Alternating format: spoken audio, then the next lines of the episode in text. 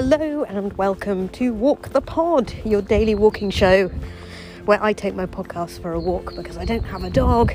You take 10 minutes out of the day to walk in nature and to pay attention to what's directly in front of you. My name is Rachel Wheelie, a human in the world trying to figure out how to be. This is the daily walking podcast for people who make things, and you're very welcome along to the 9th edition of series 25 of Walk the Pod.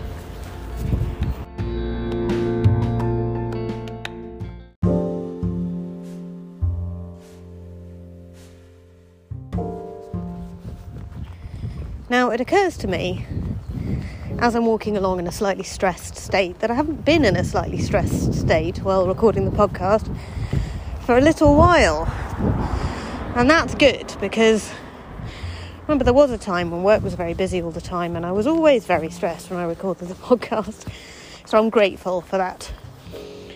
Slightly stressed today because trying to wrangle various childcare related issues in the middle of a work day, which is not easy. Not easy at all, poddies. So that's why I'm feeling a little bit stressed today. But I'm walking home and I'm feeling like it may actually all be all right in the end. And the sun is shining and it's the most beautiful day in the world, so can't really complain.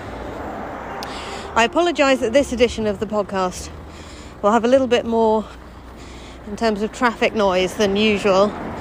I'm walking alongside some roads, so not on the usual cycle path, but apart from that you shouldn't notice any huge difference, and what I can see directly in front of me will be slightly different as a result. And in fact, I'm walking under another railway bridge, which is the same railway but a different bridge, so you may hear the sound changing slightly as I walk under this railway bridge, which is along the way from the other railway bridge that I usually walk under. Very exciting, exciting times. Now, I've been talking about gratitude this series, and Polly has been on, formerly of the icy edge of England, now from the wilds of North London. Polly has been taking her child to school and wants to reflect on some of the things that she's grateful for on the way to school. She says, "I am grateful for the new flowers we are learning as they appear on our walk to school, including Daphne, sowbread, Sweet William, purple rock cress and silver wattle." Now, I have to be honest, I have not heard of any of those flowers, so those are all new to me. I think possibly Sweet William rings a bit of a bell, but it's not conjuring up any images in my mind's eye whatsoever. Couldn't tell you what silver wattle looked like, and I wouldn't know a sowbread if I fell over it. So thank you, Polly. I am going to look up all of those flowers later on and discover for myself what they look like so that I can spot them, because if they're in your environment in North London, I'd be very surprised if they're not in my environment in South London as well, if you know where to look. Apologies for the car alarm that's going off over there, and a helicopter which is approaching from, well, it's difficult to say exactly which direction, my right, let's put it that way, as I walk past an abandoned Christmas tree. Gosh, it's a bit all over the place today, isn't it? But when things are a little bit all over the place, as they often are, I think gratitude practices can really ground us, actually.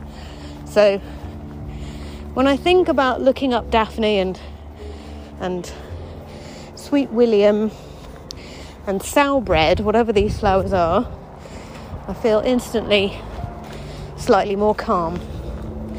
And it's very useful to have nature to remind us that however chaotic our day-to-day lives are, the world still turns.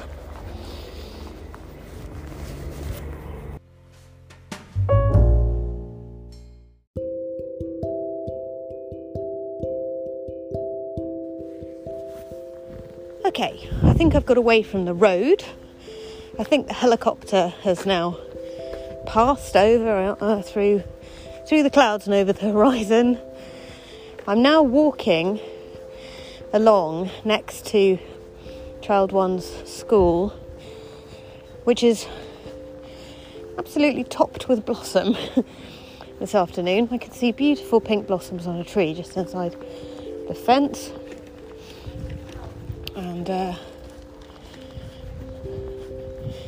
it is the most beautiful day in the world, which is so helpful. Would make everything a lot harder if it was also tipping it down with rain. One thing I learned yesterday, which I was very surprised by, a colleague of mine said, "Have you noticed the yellow tinge to the sky today?" And I said, "No," or I had not. And he informed me that quite a lot of sand from the Sahara Desert was in the atmosphere yesterday afternoon. Now, I checked the date to make sure that it was not April the 1st, because I was like, what? That doesn't make any sense. Is this meteorologically possible? I don't know. If there's any meteorologists in the audience, please get in touch. Email rach@rachelwheelie.com, or indeed anybody who has read scientific articles about how there was indeed Sahara sand in the sky yesterday afternoon over London. Would be fascinated to learn more about that. And I can hear what sounds like fireworks in the background, which is quite strange.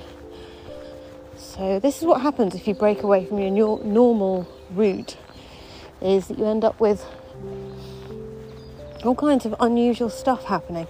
On the cycle path, I'm so familiar with that route that I can be fairly sure when I experience a noise or a sight or a smell or a taste even that I'm not familiar with, that it is new, because I know the environment so well. But around here, 500 metres away, who knows, poddies? It's all a jungle. It's all a jungle out here.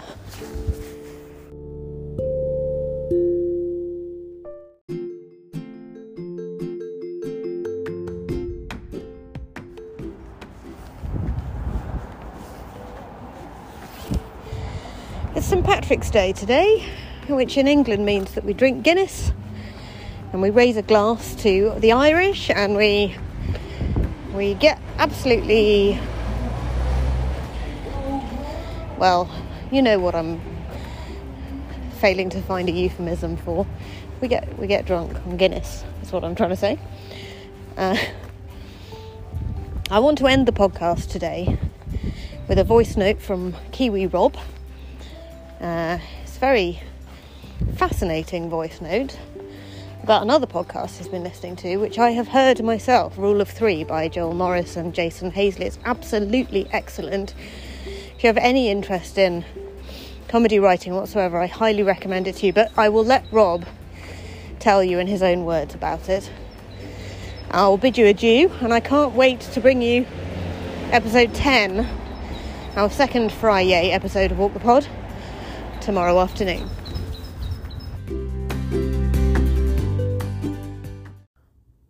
Hi, Rach. It's Robin in New Zealand. I'm still cycling on the west coast of the South Island. Today between a place called Punakaiki and Charleston. Charleston's got a little tiny bay with a very narrow entrance that they used to bring sailing ships into, and quite a few of them didn't make it in or didn't make it out.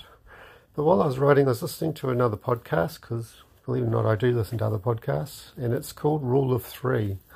I only recently discovered it, and on the format is that comedy writers Jason Hazley and Joel Morris talk to people who make comedy about something that they find funny and something they love. So the episode I was listening to was from September 2019, because I'm catching up on some old ones, and it was the comedian Simon Evans talking about a TV play written by Jack Rosenthal called P'tang Yang Kipperbang.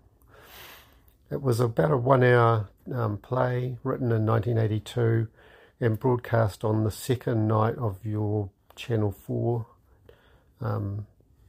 channel as a bit of a feature, and it was part of a series of 1 hour plays that were commissioned for that opening week. It was written by Jack Rosenthal, who was Maureen Lipman's husband at the time. He'd written over 100 episodes of Coronation Street. I knew his work and saw this P'tang Yang Kipperbang probably because he had previously seen another TV play he wrote called The Knowledge, which was about four guys going to get their London taxi licence. He also wrote a series that ran for quite a few years called London's Burning, set in a London fire station.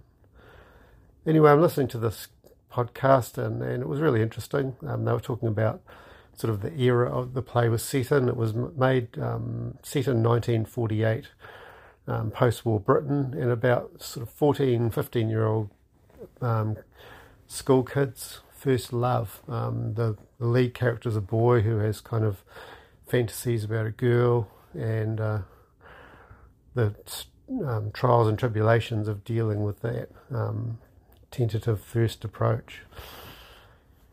But what was kind of interesting, about halfway through the podcast, 35 minutes in, Jim says the play was filmed at Wimbledon Chase Primary School and the areas surrounding it, and that name rang a bell.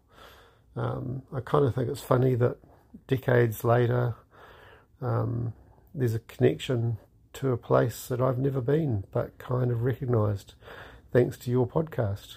Anyway, thought you might be interested in this curious story. I'll flick some links to the Wikipedia, the podcast, and a little promo, which is all I can find of it on TV, on YouTube. I couldn't find it on any of the streaming services, but kind of want to see it again now. But anyway, cheers. See you later.